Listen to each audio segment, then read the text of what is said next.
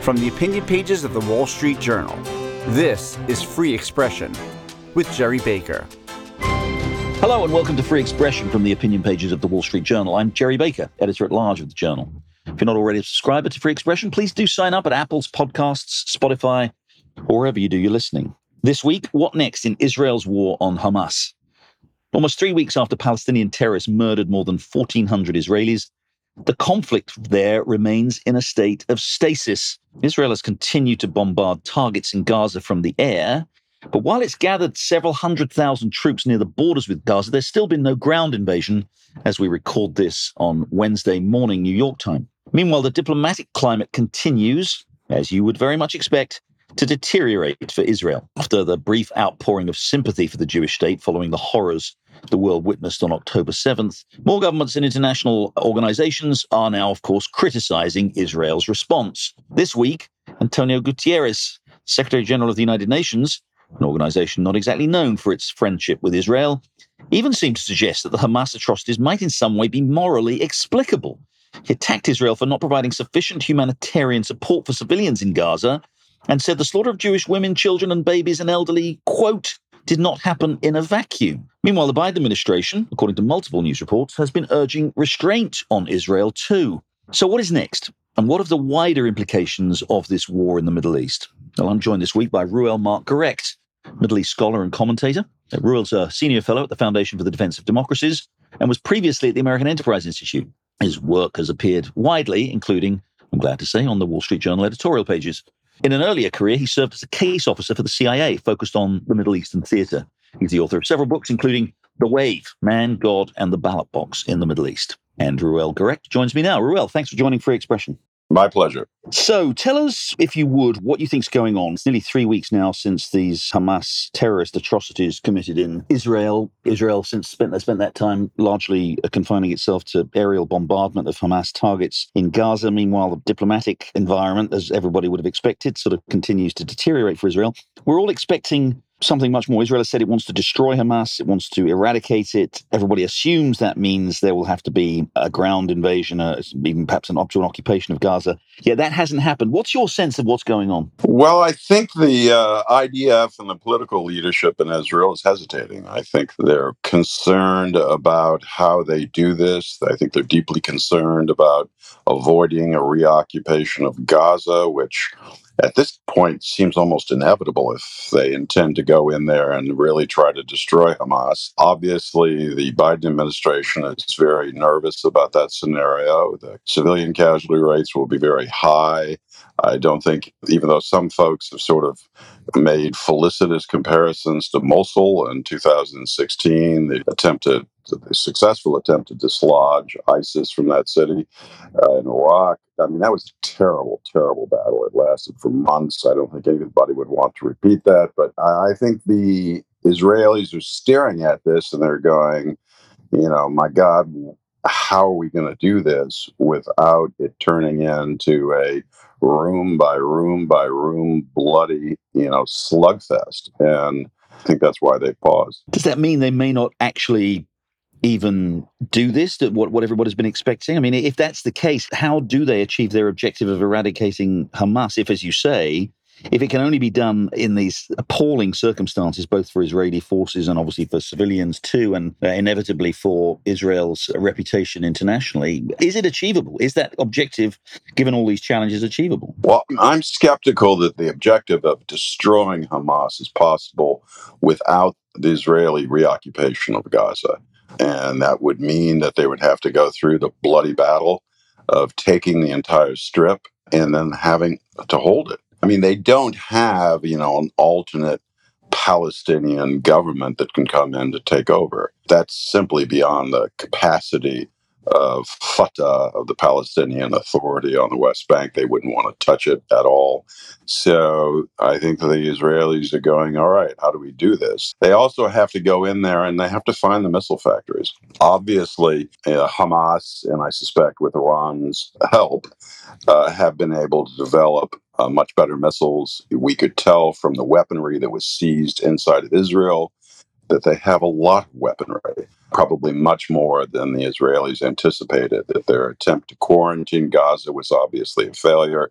Their past policy of mowing the lawn obviously hasn't worked. So I think they're trying to figure out is there a way to do this? Can you possibly do limited military forays into Gaza and be at all successful? I think the answer to that is going to be no and that if they're going to do this, they're going to have to go all in. And obviously, they can't keep a reservist army down there forever. It's not a professional force. They, they have to shoot or stop. You say that destroying the political leadership, destroying the military assets and capabilities. You've also got to try to recover the hostages, right? And Hamas is playing this obvious game. I mean, I suspect the Israelis have already concluded that the odds of recovering those hostages once a serious attempt begins to take Gaza is all but impossible. So, if they get lucky in their operations and happen to get information, intelligence on where they are and they can reach them, I'm sure they'll try. But if they allow the hostages to take priority, then you're not going to have any military operation whatsoever. And meanwhile, of course, Hamas continues to play uh, the world's audience, the media, many of the world's governments like a musical instrument, right? I mean, they continue to present every single, you know, they continue to uh, give numbers for civilian casualties that are reported faithfully that nobody has any clue whether they're really accurate or not. Of course, there are bound to be some civilian casualties, but it's also highly plausible, presumably, that Hamas is exaggerating them. They initially had success in exploiting that bombing of the incident at that hospital, which had actually significant diplomatic repercussions as Biden's meetings with Arab leaders had to be shut. They're doing this drip drip of hostage release, and they're getting praise and applause for it from people around the world, despite the fact they just committed, you know, the single most deadly attack on Jews since the Holocaust. I mean, Hamas seems to have, you know, having done this astonishing atrocity, Hamas also seems to have kind of many of the sort of political cards in its favor too, doesn't it? Well, I think certainly as this goes on, I mean, you know, they're going to kill relatively few Israeli civilians. So Israel is going to have to in all probability, is going to have to launch some type of deadly military operations. They have to continue the air raids. So it's going to be Palestinians who are going to be dying. This is going to play directly into Hamas's hands. Obviously, there's a great deal of global sympathy on what you might call the Western left for the Palestinian cause. That remains vibrant. So it's a very difficult PR game for Israel. That's why they have to, I'm, I'm, sure that's one of the factors that has caused them to pause. I mean, Israel has changed too. So, you know, the Israel of 20, 30 years ago isn't the Israel today. Some might say it's less Spartan.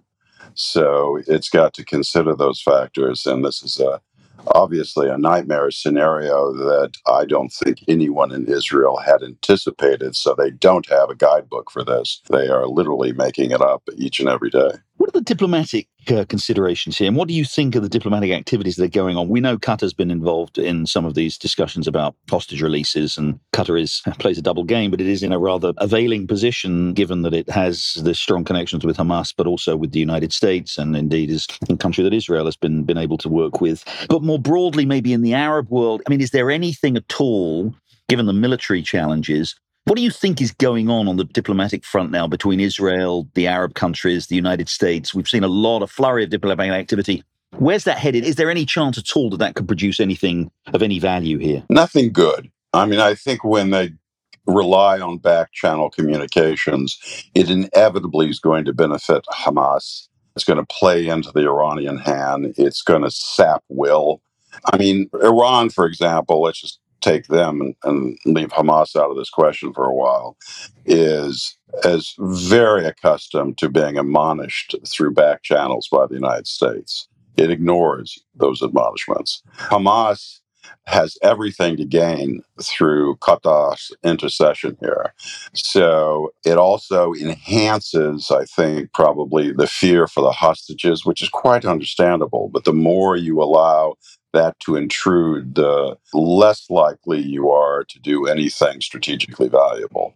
So, if this becomes a tactical game where we continue negotiations, they dribble out hostages, then I think Hamas will score a significant victory. And I suspect Israeli willpower will evaporate. We're going to take a break there, but when we come back, I'll have more with Reuel Gerecht on Israel's war against Hamas and the wider war that may develop, perhaps, throughout the Middle East. Stay with us. Join the Wall Street Journal at the Future of Everything Festival on May 21st to 23rd in New York City, where diverse global newsmakers share unique perspectives on navigating a changing world. Immerse yourself in live performances, explore pioneering technologies, and indulge in the city's inventive culinary scene.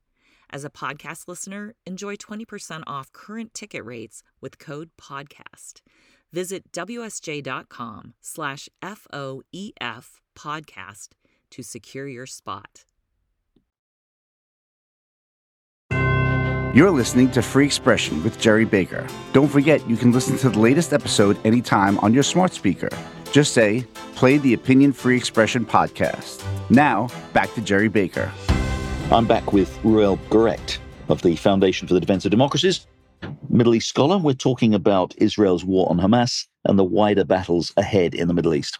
About the United States, you know, the Biden administration continues to be publicly very supportive of Israel. Biden has given several speeches now including in Israel, in which he gave powerful expressions of support. But there are increasing reports obviously sort of that behind the scenes diplomatically us officials are urging significant restraint. There's even been some reports in some places that they're cautioning against a ground invasion. I want to talk about the wider us role here and the wider implications for the us but what do you think from what you know and from the people you talk to what do you think is the role that the us is playing directly with israel at the moment? Oh i think uh, without a shadow of a doubt the biden administration is encouraging caution on the part of israel that they don't want to see israel go in full force into gaza so I think the recent uh, piece that uh, former President Barack Obama wrote is actually pretty reflective of where the Biden administration is now, and that is they want Israel to think of some other means uh, to punish Hamas that something short of a land invasion of the Strip.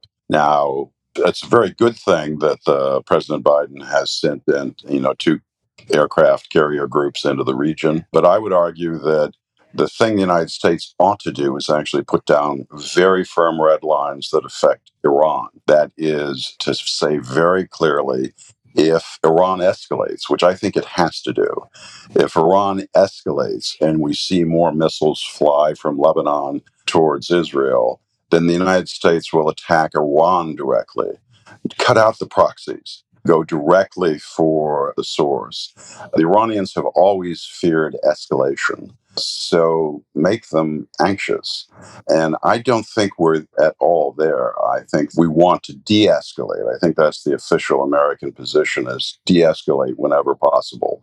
I think that's exactly the wrong approach to take to this. You want to make people fearful that, in fact, you're going to get much more involved and that you're going to do the unexpected. What would it take, do you think, to get this administration to at least a minimum to up its rhetoric with regard to Iran? I mean, we've seen these reports. Again, we know what Hezbollah has been doing. We know how close Hezbollah is with Iran. We obviously know how close Hamas is. But we've seen these, you know, these reports of direct attacks on U.S. forces in Syria. We had that episode of missiles being fired from Yemen, from sort of Houthis, again backed by Iran.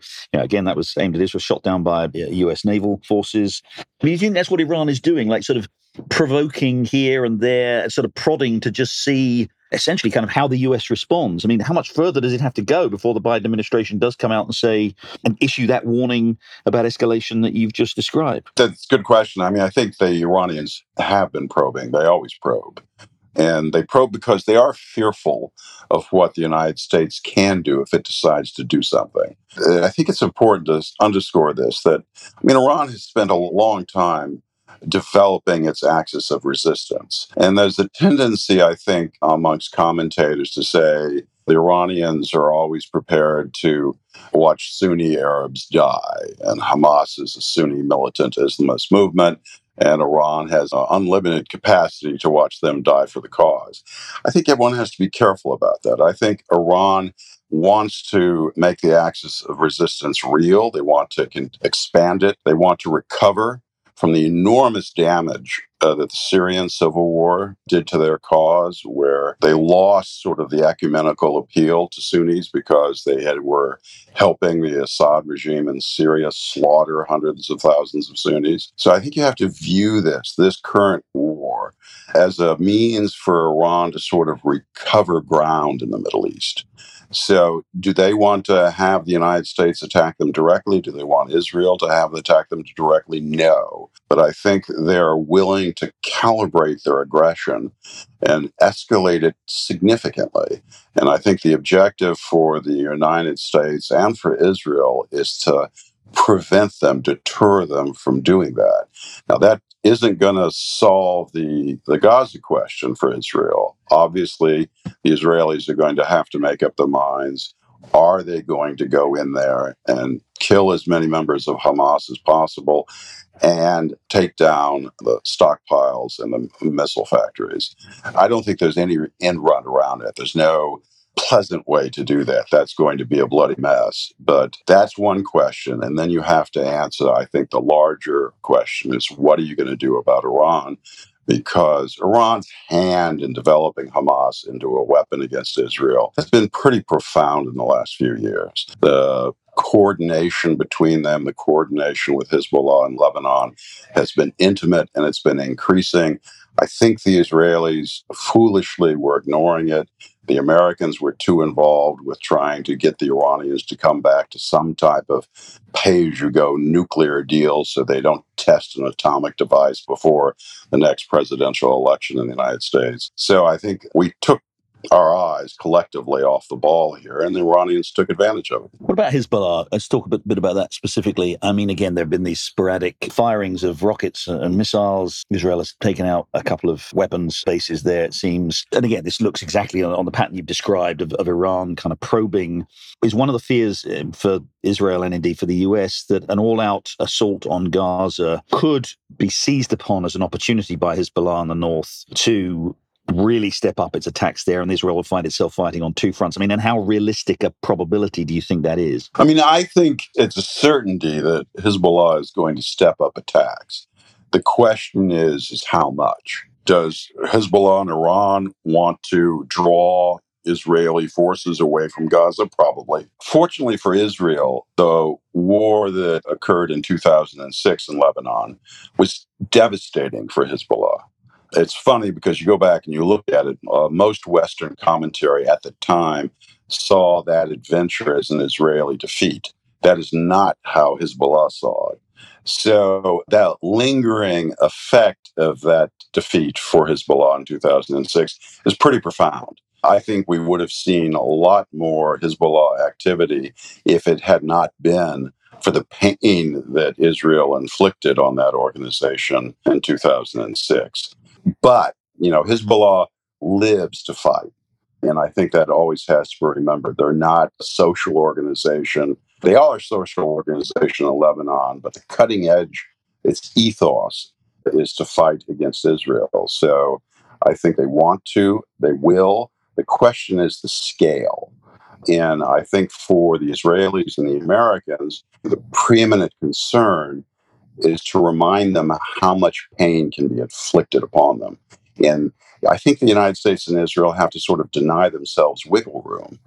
I mean, their inclination is to always give themselves an out so they don't have to escalate. But I think the opposite is required. They want to show that they do have a red line. That red line is firm.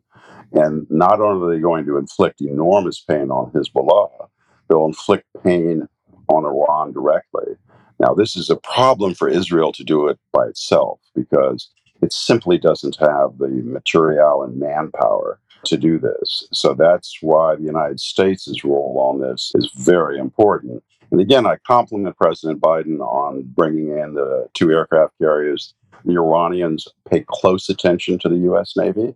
They know how much damage the U.S. Navy can do to them but they will test to see whether we have the willpower to use it. Talk about that red line. Obviously, the point of imposing that red line and clarifying that red line for both Hezbollah and Iran is to deter. I mean, that's an ideal scenario. We want to make it very clear that should they cross that red line, terrible military vengeance will be visited on them.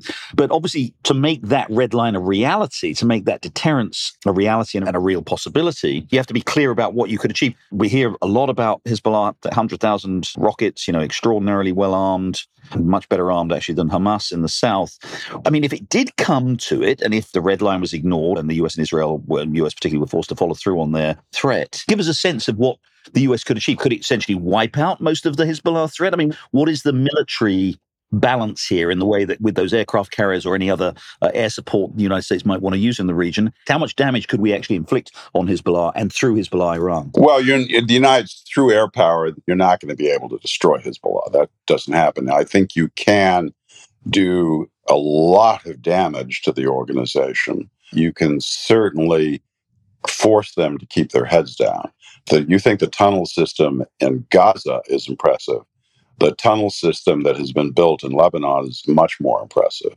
So they have massive stockpiles that are, in some cases, probably 100 feet or more underground in fortified bunkers. So the Israelis don't have the penetrating weapons that can take those out, only the United States does. But, you know, again, Israelis, they're in a bit of a pickle here because ideally you want to follow any air attack with a ground incursion to ensure that you've gotten most of these things. Uh, the Israelis, for very understandable reasons, obviously don't want to do that. Their army is only so large. Most of their army is a reservist army, so they can only deploy it for X amount of time before it causes real harm to the Israeli economy. So you have to choose your battles. But I think it is fair to say and accurate to say that if the United States were to deploy its air power, it would change the equation significantly. And you could certainly inflict enough pain on Hezbollah to deter them from doing more. So the thing about deterrence is that they have to believe that not only will you do something once, but that you'll come back and you'll do it again and again and again. And again, I have to emphasize, I think you have to escalate this or be prepared to escalate it directly back to Iran. The American practice on this is to focus on the proxies. That's exactly what Iran wants that you focus on the proxies, but you don't go to the source of the fire. And the source of the fire is the Islamic Republic.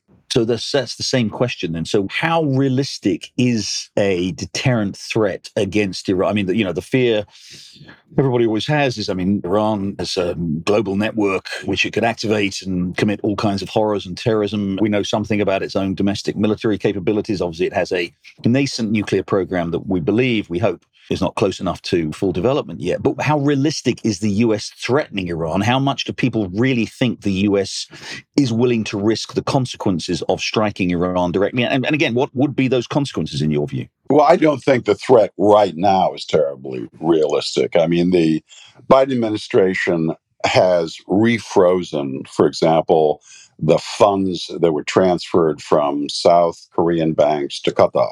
We recently refroze them. Does the administration actually say that in clear English? No, it doesn't. Why isn't it saying that in clear English? Because I think it still has this illusion that somewhere down the road, however many months after the horrors of Gaza are no longer fresh in our minds, that it can restart some type of pay as you go nuclear deal with the Islamic Republic. Now, this is absurd. And I suspect even the rational minds inside of the Biden administration that have been so gung ho for having some type of nuclear accord with the Islamic Republic realize that after Gaza that they're not going to be transferring billions of dollars of hard currency to the Islamic Republic that it's just no longer possible. So there is hope that they can readjust. It's just that they're not there yet. Intellectually, they're not there yet. They're still attached to the idea that non-proliferation is the most important issue in the Middle East. It's not.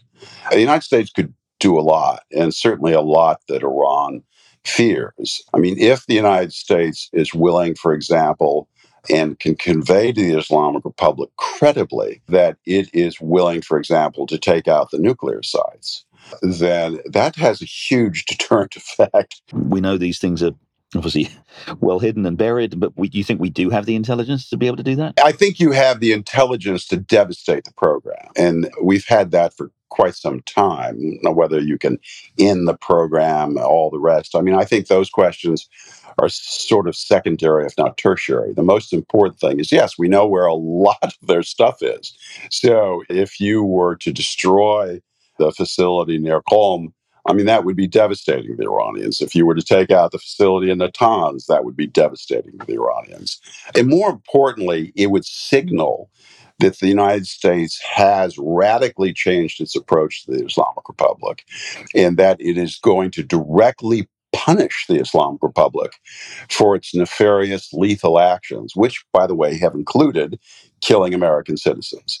But it requires a resetting of the way we have approached the Islamic Republic I would argue, since 9 11, where we've actually tried to avoid a conflict with them. Certainly since the discovery of their nuclear weapons program and, and, the revelation of the nuclear weapons program in 2002. To be frank, I mean, the CIA was aware that they had a, a nuclear weapons program before 2002, but we didn't realize how far advanced it had gotten. But our attitude towards that from Bush forward, George W. Bush forward, was to essentially not confront it, to not confront the Islamic Republic. They were mauling us in Iraq. Did the Bush administration ever once think about taking punishment back to Iran? No, it did not. The Obama administration obviously tried to establish an, a new modus vivendi. They thought they could reach out and somehow change the basic nature of the US Iranian relationship. It failed. That mentality, I think, somewhat diluted, fortunately. That mentality still exists in the Biden administration that they just don't want to go there. I mean, you say this has been going on since 2011, but I do want to ask you a little bit about the domestic politics here. I mean, the Trump administration came in immediately, jettisoned the JCPOA. Famously, Trump ordered the strike that killed Soleimani, the sort of Iranian military hero. Do you think they're looking at where we are now? They see a, maybe a Biden administration that looks quite weak and looks very committed, as you've just described very well, to this kind of long term dream of kind of somehow re enlisting Iran in a kind of diplomatic denuclearization, uh, de escalation, which, as you say, is highly unrealistic. Do you think they look at that and they look maybe at what Trump did and they look at the possibility of another Trump administration? Again, I don't want you and I have our own reservations about Trump. We've discussed it many, many times. But do you think the sort of the differing approaches taken by the Trump administration, and the Biden administration, the possibility that Trump will be back in a year or a little over. Do you think that plays into the Iranian sort of thinking? It could. I mean, I, I think the Iranians are probably focused on the here and now. I suspect that, say, let's just assume that Trump wins the presidential election in November 2024. I would expect the Iranian reaction would be to accelerate the development of the nuclear weapon because Trump is, if nothing, perennially unpredictable. So you don't know what he would do. He might bomb Iran. He might try to get President Ibrahim Raisi on the telephone and offer him the deal of the century. He might completely ignore Iran and offer Saudis, you know, a whole nuclear infrastructure with local uranium enrichment. I mean, one doesn't know what Donald Trump would do. From the Iranian perspective, that is actually concerning. I do think they would fear the possibilities of a Trump administration because it is less predictable. And certainly, Trump's surprising attack on uh, Qasem Soleimani, the head of the Revolutionary Guards Quds Force, which is the organization that does the most nasty things abroad, that shocked them. They had not anticipated that. And I think the United States benefited from that enormously in the region. But these things wear off. So you have to constantly renew your awe. And the Americans don't like doing that. They don't even like thinking about awe. But, you know, in Persian, the word for awe is hebat. It's an incredibly important concept because if you're going to have power, your power has to be unchallengeable. And that's what it means, all. And the United States has to restore it because the Iranians will probe, and they have to see that if they probe us, they will get hit. And not only will they get hit, they will get hit disproportionately. But that's something very difficult for the United States. We're uncomfortable with using that type of power politics. It just it, it's not very American. Back to Israel again. Whatever happens uh, over the next few weeks and months with the military campaign that Israel must obviously pursue, and whatever happens and however the US gets involved, and however it has wider regional implications. Back to the question of the Palestinians, Netanyahu has been following this approach of doing these deals with Arab countries, kind of putting a, as he likes to put it, turning inside out the traditional thinking about the Palestinians. That is, that you can't get peace with the Arabs unless you deal, you get a resolution with the Palestinians. He's turned it literally the other way around. We've seen, and again, as we see the kind of broader public opinion reaction to what Israel is doing, the sympathy that exists in much of the world, in the region, in Europe, and even as we've seen among younger people in the United States here for the Palestinian people. What's the, this is obviously the $64,000 question that we've been asking for the last 50, 60, 75 years. Is a two state solution feasible, plausible? Is it really the only thing that can be done? Or is there some other deus ex machina here that somebody can come up with that somehow produces a longer term peace? I don't think there is a deus ex machina. On this one, I think the Israelis are just in a permanent pickle. I mean, a two state solution, I don't think it's ever been viable.